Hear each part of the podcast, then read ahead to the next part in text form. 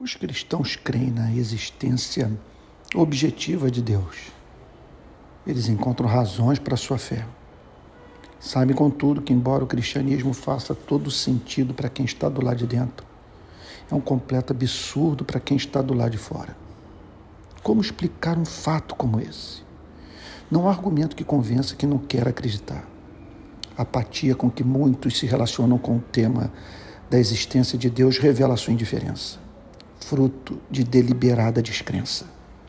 Como explicar alguém ignorar a única resposta para todas as angústias existenciais dos homens?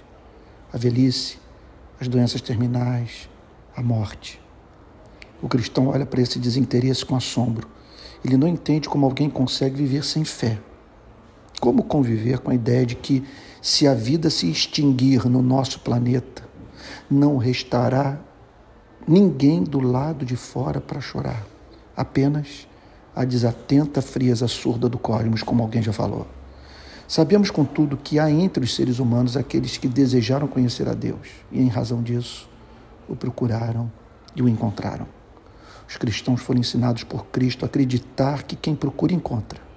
Disse Jesus: peçam e lhes será dado, busquem e acharão, batam e a porta será aberta para vocês pois todo que pede recebe, o que busca encontra, e a quem bate a porta será aberta.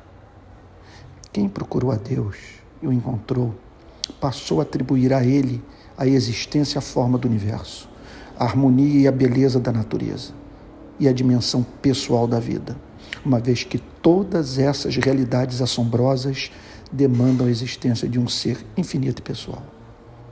Há um ser no universo que tem em si o poder de ser por ser pessoal, o que ele criou tem perfume, sabor e formosura.